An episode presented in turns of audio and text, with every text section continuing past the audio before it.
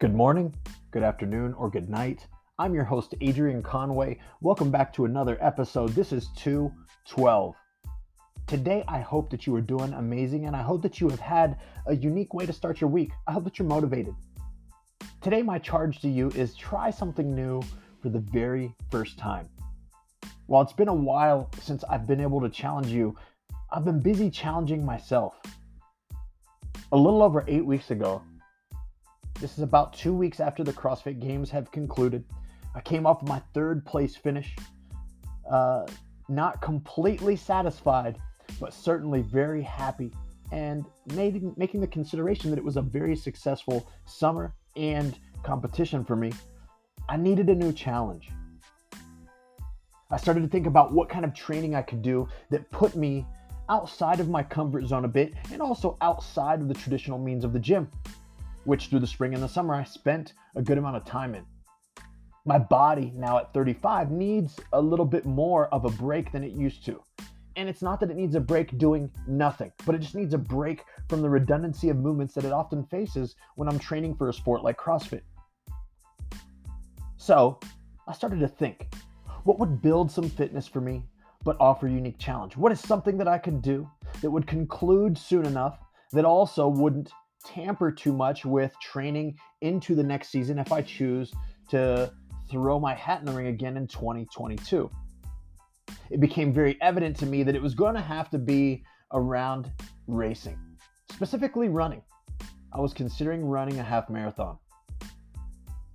My wife has done several half marathons, and I've in fact done a, meet of, a good bit of the meat of training to help her prepare for many of those. Now, I've never run thirteen point one miles at once, but I'd probably run twelve.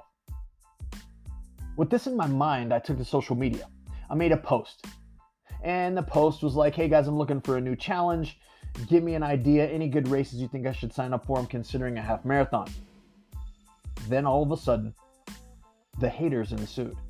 And I say haters, not because they had bad intention, but because it's the way that I choose to frame their comments and their words. They said things like, oh yeah, a half is perfect. Don't do a whole, biggest regret of my life. Or yeah, a half is crazy in itself. Definitely don't do a marathon. You guys are getting out. You guys are picking up what I'm putting down, hopefully. I was challenged in a way that was indirect, but it challenged me greatly. And I saw where they had doubts as, cool, looks like something I should certainly do. The more comments that existed, the more comments that filtered through my direct messages there on Instagram, the more that I actually wanted to try a marathon. And then I was like, hold up, that's a long distance to run. What will be the negative effects on my strength? How about on my speed? How about on my lower body in itself, just training for this thing? I mean, I'm two hundred plus pounds, and so I'm not the smallest guy out there running a full marathon. And then after an hour of consideration, I started looking up marathons. Before I even looked up what the training might look like and potential training outlines, I just started looking for marathons. And I saw one in the Salt Lake City area, relatively close to where I live, on Antelope Island, October ninth. I asked my wife if we had anything planned for that time, if she would be cool if I ran a marathon on October ninth. She said, sure. So I did. I signed up. I committed. Now, I've never in my life wanted to run that far. Never in my life thought I would ever run that far. But in that moment, I felt challenged. And I know that when I sign up for something, I'll see it through. God willing, I stay healthy throughout the prep. So I signed up for the marathon. Then step two was immediately, how am I going to prepare my body for this strenuous activity? Now, that led me to searching all over the, the, you know, the interwebs. I'm looking at different articles. I'm looking at different protocols, what a lot of elite runners do. But then I was like, okay, maybe I should look at more of a, uh, an average human's training methodology and training protocol. So I dabbled with many different things and found a program that was going to help me prepare in eight weeks because it was a short eight-week cycle that I was able to actually train for this when I signed up.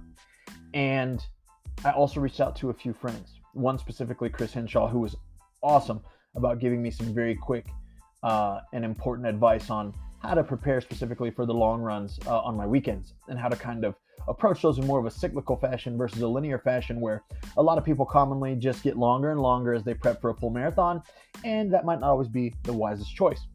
So I, I called some audibles for the long runs in the program, and then I followed a program that was pretty similar to three to four days a week of running, uh, two of those runs being longer, one being more moderate, and then one being a short recovery run, about five miles or so. And of course, the workouts and the distances and the intensities, it's all undulated throughout the week so that I wasn't ever really hitting two r- long runs in a row. A couple days of rest were sprinkled in, and or for me, some cross-training opportunities. I, throughout this prep, haven't felt more fearful of what my body will experience when I actually go out and run this thing for anything in my life, even the CrossFit Games.